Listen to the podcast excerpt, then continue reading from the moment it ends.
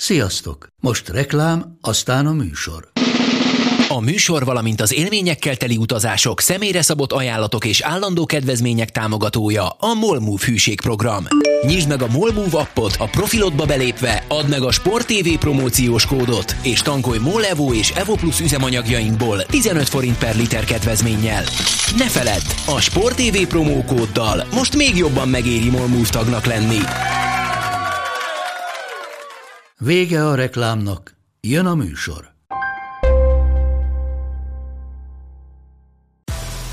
Nekik mindegy, hogy Győr vagy Fradi, Veszprém vagy Szeged, Bajnokok Ligája vagy EHF Kupa. Csúcskézilabda egy helyen, töményen, Ágai Kis András és Borsos Attila előadásában, a Kézi Vezérlésben, a Sport TV és a 24.hu közös podcastjában. Sziasztok, ez itt a Kézi Vezérlés Borsos Attilával és Ágai Kis Andrással. Rég nem találkoztunk, és nagyon sok minden történt. Ahhoz képest, hogy meccset nem játszanak, már nem is tudom hány hónapja, és még nem is fognak legalább 2,5 hónapig. Na, ehhez képest tényleg zajlik az élet ezerrel a kézilabda világában. Mi most három nagy esemény köré kerekítjük ezt a mai beszélgetést. Egyrészt ugyebár volt egy EB-sorsolás, női Európa-bajnokság, most időrendben haladok, aztán ugye kialakult a Bajnokok Ligája mezőnye, sőt már a nőknél kalapok is vannak, erről is majd váltunk néhány szót, és a legfrissebb, hogy Gódorné Nagy Marian lett a kézisek kézise, ugye egykori női szövetségi kapitányok három fantasztikus szakember állított össze 10-es listát, és ez alapján jött ki az a sorrend, hogy Gódorné Nagy Marian lett az első, Görbicz Anita a második, és Terminszki Amália a harmadik. Hát ember legyen a talpán egyébként, aki különbséget tud tenni köztük, de hát a szavazások már csak ilyenek, hogy van egy végeredmény, és három akkora gigasztárról beszélünk, hogy egyébként én legalábbis azt mondom, hogy bárki bármikor nyerhette volna, és akkor azt mondja mindenki, hogy megérdemelt. Így is nagyon az. Attila, te, neked is vannak, gondolom, abszolút személyes élményeid is még Marianról, játékos korából. Így van. És hogy volt ez, hogy amikor... Hogy mi lett neked? Neked mire emlékszel belőle, úgy, hát, amit te láttál személyesen? Igen. Hát először is ugye ez tényleg olyan időszak, hogy nincsenek meccsek, tehát...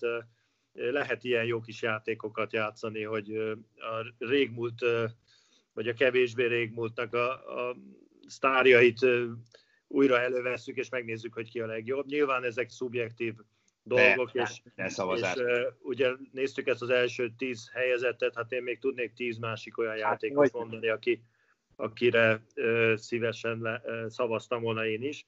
De azért végeredményben én megmondom őszintén, hogy abszolút egyetértek ebben, mert nekem a Gódorné Nagy Marian az a játékos, azon ritka játékosok egyike, mondjuk így a magyarok közül kettő jut eszembe, ő meg a Kovács Péter a férfiaknál, akik a maguk idejében amelyik klubba játszottak, ő ugye végig is a Vasasba játszott végig, a Péter meg a Honvédba, de hogyha egy másik csapatba lettek volna, akkor azok nyertek volna mindig. Tehát ugye ez két olyan korszak volt, ahol egyeduralkodó volt ez a két klub, és ebben nagy szerepe volt a Mariannak, mert tényleg egy olyan játékos volt, aki egyedül képes volt meccseket eldönteni.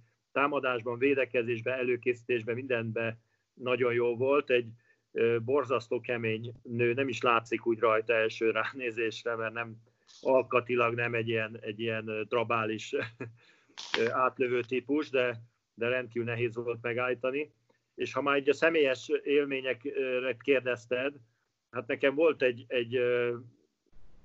igencsak közeli, hiszen a 82-es VB előtt, ami ugye Magyarországon lett megrendezve, az akkori junior fiú válogatottal játszott egy jó pár edzőmérkőzést a női válogatott, és annak a ifi csapatnak, vagy juniornak én is tagja voltam, úgyhogy játszottunk ellenük már a lányok ellen, és hát nagyon komoly pofonokba szaladtunk bele. Tehát, ugye szóltak nekünk, hogy na hát vigyázzunk azért lányokra, meg mégiscsak, és akkor kiderült, hogy nem nekünk kell rájuk vigyázni, hanem nekik ránk.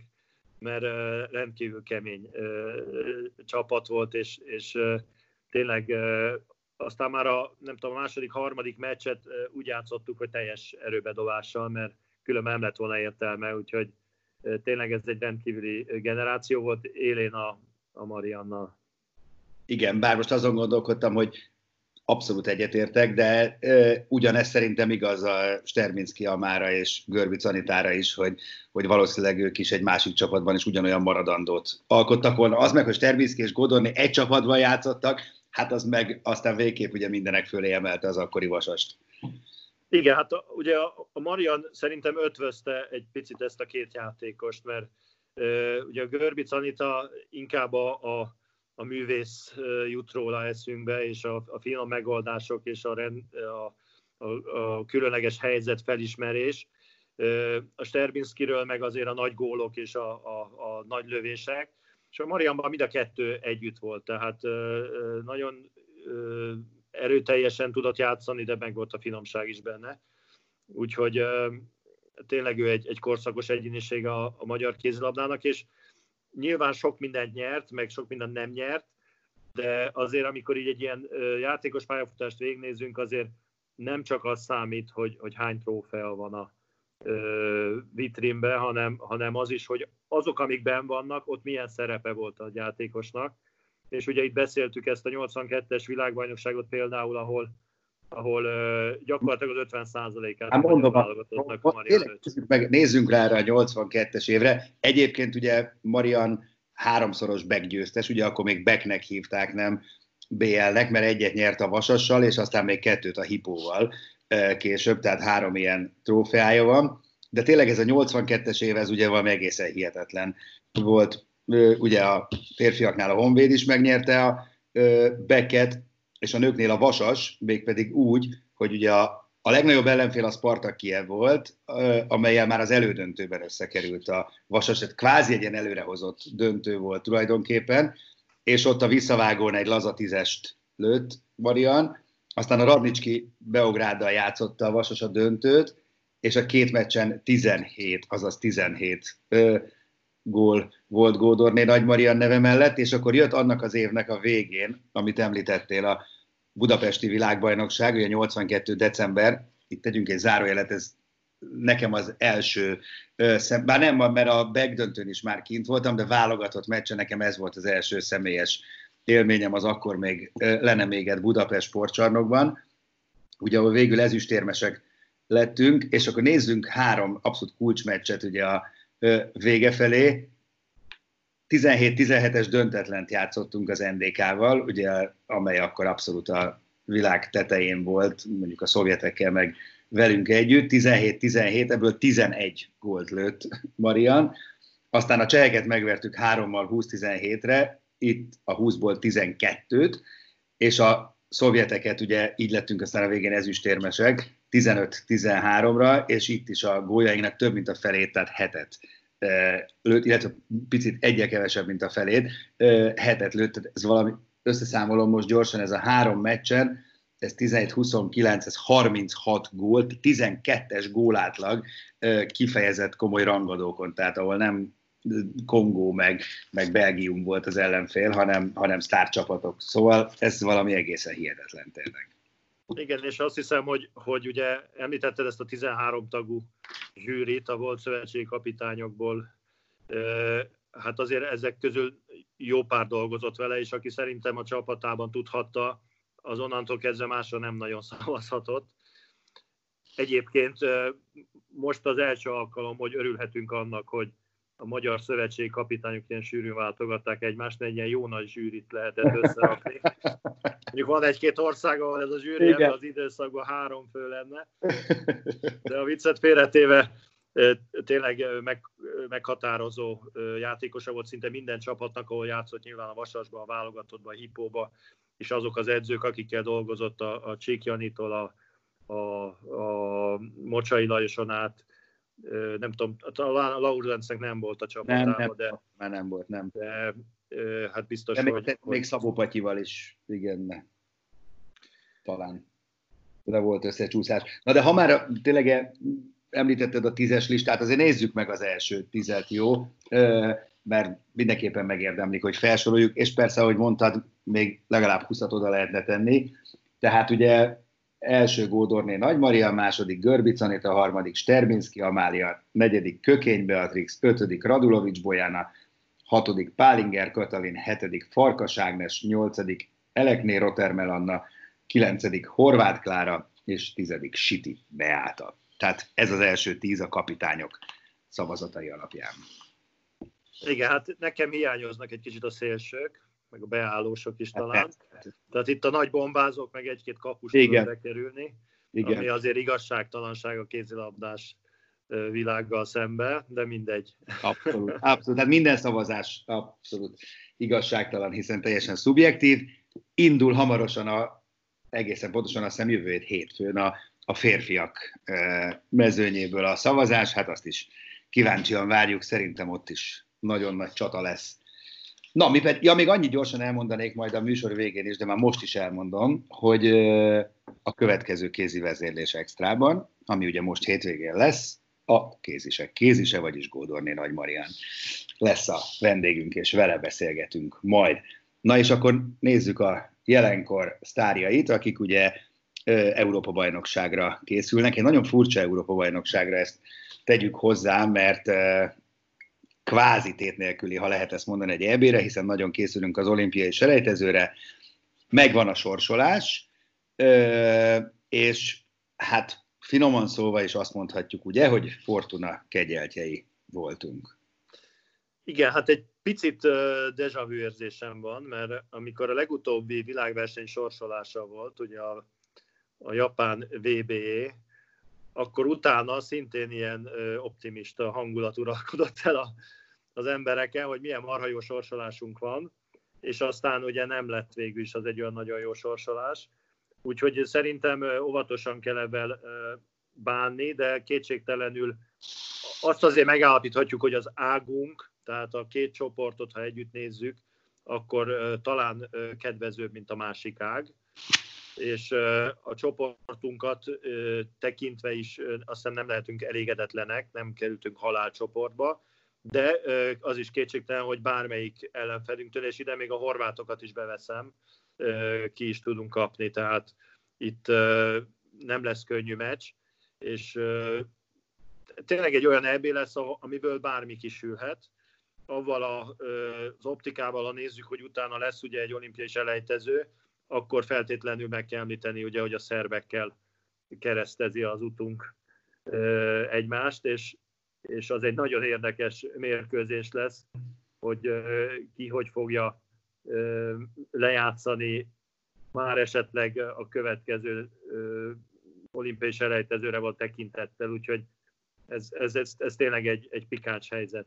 Igen, na de akkor nézzük akkor pontosan. Tehát ugye mi a C-jelű csoportba kerültünk, Trondheimben fogunk majd játszani, méghozzá a hollandokkal, ugye a világbajnoki címvédő hollandokkal, a szerbekkel és a horvátokkal, és ugye a CD-ágon vagyunk. Egyébként pont fordítva van a sorrend. Először játszunk a horvátokkal, aztán ja, a szerbekkel és aztán a hollandokkal. Jó, de mindegy, mert most pont ma hozták nyilvánosságra az időpontokat is, úgyhogy megvan a sorrend, és hogy... A horvátokkal kezdünk, szerb, holland a vége? Igen. Egyébként ez a lehető legjobb, azt gondolom, ebből a szempontból is. Igen, hát hogyha azt nézzük, hogy mondjuk a hollandok a legerősebbek, akkor remélhetőleg a csoport első helyért fogunk velük játszani. Reméljük. És akkor ugye az águnkon Norvégia, Románia, Németország és Lengyelország van, tehát végül is azért mondhatjuk, hogy elkerültük a franciákat, a dánokat, Montenegrót, az oroszokat, a svédeket, tehát nyilván... Igen, hát azt mondanám, hogy a norvég csoportja az messze a legkönnyebb. Így van, szerintem is. Igen, én is így látom, mert a norvégok minden valószínűség szerint megnyerik, mondjuk, és akkor ott a román, német, lengyel az meg óriási harcot fog majd vívni egymással minden bizonnyal. Persze ez még messze van, meg ki tudja, hogy mindenki hogy áll hozzá ez a nagyon furcsa Európa-bajnoksághoz, ugye, amelynek, erre utaltam az előbb, kvázi semmi köze nem lesz az olimpiához, amit reméljük, hogy megrendeznek jövő nyáron Tokióban. De nem tudom, én úgy vagyok ezzel, hogy egy világverseny, főleg egy de minden világverseny, ez önmagáért fontos. Tehát, hogy tényleg nem szabad, hogy az legyen a cél. Régen emlékszem, mindig az volt a cél, és ezen nagyon sokat zsörtölöttünk, hogy jussunk olyan helyre, amivel kvalifikáljuk magunkat a következőre.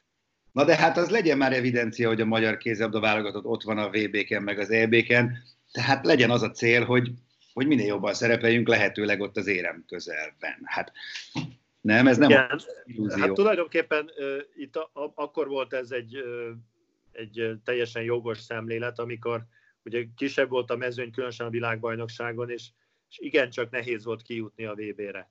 Mert ugye az EB-re való kijutás az mindig is azért ment a magyaroknak, mert ugye egy négyes csoportból kell általában tovább jutni az első két hely valamelyikén, tehát annyi jó csapat nem volt, hogy ez probléma legyen. De a világbajnokságra, hogyha nem jó helyezést ér el az ember az EB-n, akkor kikaphat egy olyan kiki meccset, emlékezhetünk a szlovénok ellen például a fiúknál, amivel, vagy a lányok ugye a Németország ellen estek ki az egyik legfontosabb világbajnokságra való kijutásnál.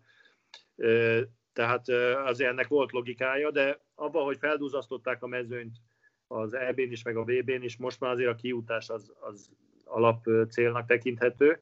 És ahogy mondtad, tehát ennek az EB-nek azért az a tétje, hogy megmutassuk, hogy jó csapatunk van, és adott esetben az olimpiai kijutás után is, az olimpián is egy olyan válogatottan megyünk ki, akivel számolni kell.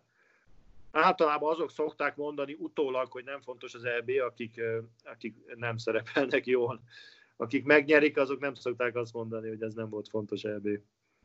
Igen, tehát tényleg ez egy annyira rangos világverseny, egy elképesztően népszerű sportágban, mint a kézilabda, hogy tehát ez önmagában is kell, hogy érték legyen, azt gondolom.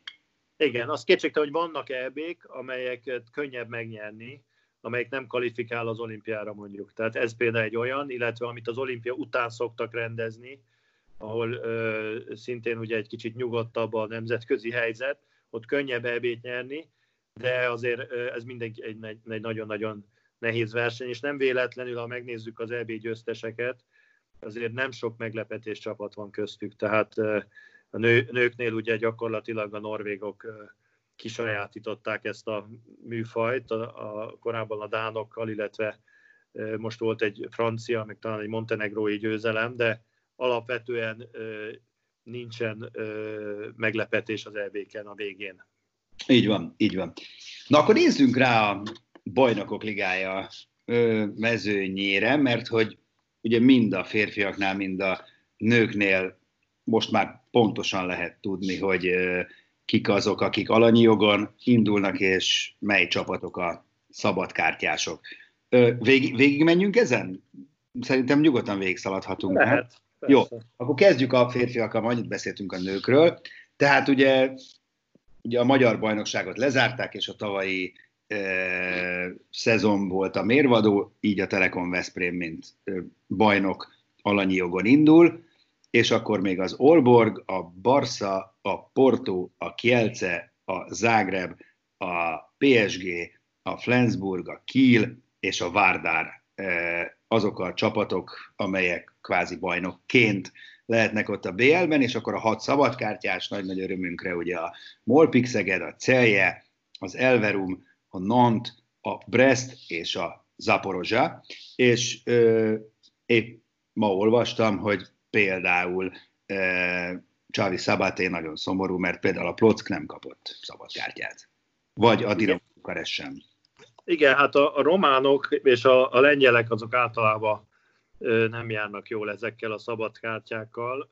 Meg egyébként is a lengyel kézilabdát azt 1000 irányból sújtja a Nemzetközi Szövetség. Ugye emlékezhetünk, hogy mekkora a balhé volt, ugye, hogy a válogatottjuknak is elvágták az esélyét ugye a világbajnokságra való kijutásra, és most is ugye a Płockot nem vették be a főtáblára, ahol ott tényleg egy olyan klubról és egy olyan csapatról van szó, amelyik abszolút versenyképes. És a másik nagy vesztes az valóban a Dinamo Bukarest, amelyik egy igencsak jó csapatot épített, és most már másodszor egymás után ugye megnyerték az alsó ágat, de nem tudták kilobbizni a norvégok, illetve a románok, hogy kapjanak szabad kártyát. De hát ugye ez a mezőny azért most le van szűkítve, és ugye lesz két 8-as csoport. Így van. Nagyon, nagyon drágák a helyek. Nagyon. Úgyhogy hát ugye mi nem örülünk. Annyi jó van benne, viszont hogy az Európa Liga mezőnye az tényleg nagyon erős lesz. Például a Płockkal is, aztán a németekkel, franciákkal, mert ők is ugye csak két-két helyet kaptak a korábbi hárommal szemben. Igen. By the way, ide kívánkozik a téma, mert hogy ugye Császár Gábor csapata a Schaffhausen sem kapott szabad kártyát, mint ahogy ugye Szita Zolit sem látjuk a BL-ben, hiszen ő a Płockban játszik. Hogy mit szólsz ahhoz, hogy Csasi erőteljesen fontolgatja a hazatérést? Hát nagyon nem vagyok meglepődve, mert azért már ő abban a fázisában van a karrierjének, hogy a jövőt kell terveznie, de azt hiszem, hogy azért ez a vírus szünet egy picit több időt hagyott neki, hogy azon gondolkozzon, hogy mi lesz. Hogyha ment volna az a ritmus, edzések, meccsek, akkor lehet, hogy kevésbé törte volna ezen a fejét.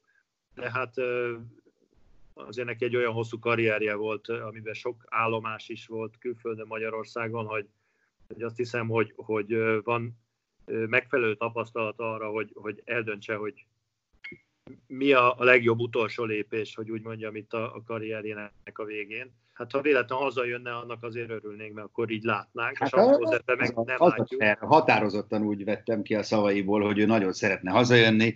Mondta, hogy most el tudná magát képzelni ilyen játékos edzőnek, meg később klubvezetőnek, tehát mindenképpen benne maradna, ami egyébként nagyon jó. Tehát szerintem ez nagyon fontos a magyar kézilabdának, hogy az ilyen egyéniségek, az ilyen kaliberek, azok ne egy teljesen civil szférába menjenek el, hanem benne maradjanak a sportágban. Ez fontos. Igen, azt hiszem, neki van mit átadni a fiataloknak. Én el tudom képzelni, hogy a felsőörs kis Veszprémbe esetleg hóna alá veszi a fiatalokat. Ez csak egy ilyen kósza ötlet, nem tudom, hogy...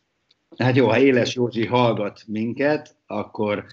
hívja föl Csasit, és beszéljék meg, hogy akkor hogy lesz ez.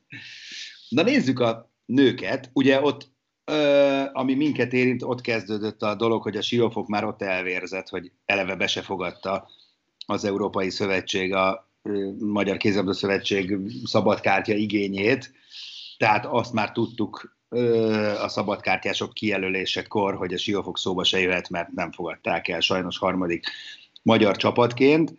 És akkor így alakult, hogy a biztos indulók a Győr, a Borussia Dortmund, ugye mint német bajnok, a Budućnost Podgorica, a Metz, az Odense, a Rostov, a Vilcea, hát ugye ott hatalmas cirkusz volt, hogy ki lesz a bajnok, végül ugye a Vilcea lett, az Esbjerg, mint második számú dán csapat, és a Vipers Norvégiából, és akkor a 7 szabadkártyás, a Fradi, a Brest, a Bukarest, a CSK Moszkva, a Krim Ljubljana, a Podravka, a Koprivnica és a Bietigheim.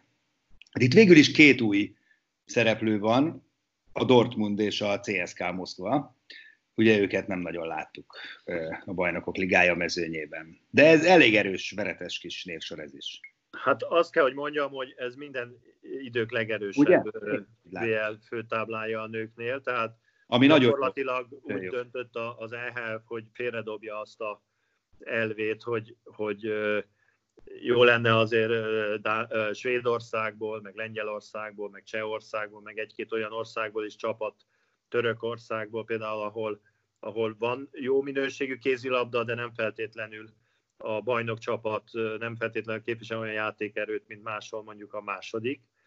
Úgyhogy most ez így azt hiszem, hogy egy nagyon komoly főtábla. Gyakorlatilag nem látok olyan csapatot, amelyik kilógna a mezőnyből. Talán egy picit a Krim Ljubljana kérdés nekem, mert nem tudom most milyen csapatot tudnak verbubálni, hol jó, hol gyengébb a csapatuk. De azt például tudom, hogy a négyes kalapot, ha nézzük, a Podravkának kifejezetten jó csapata lesz jövőre.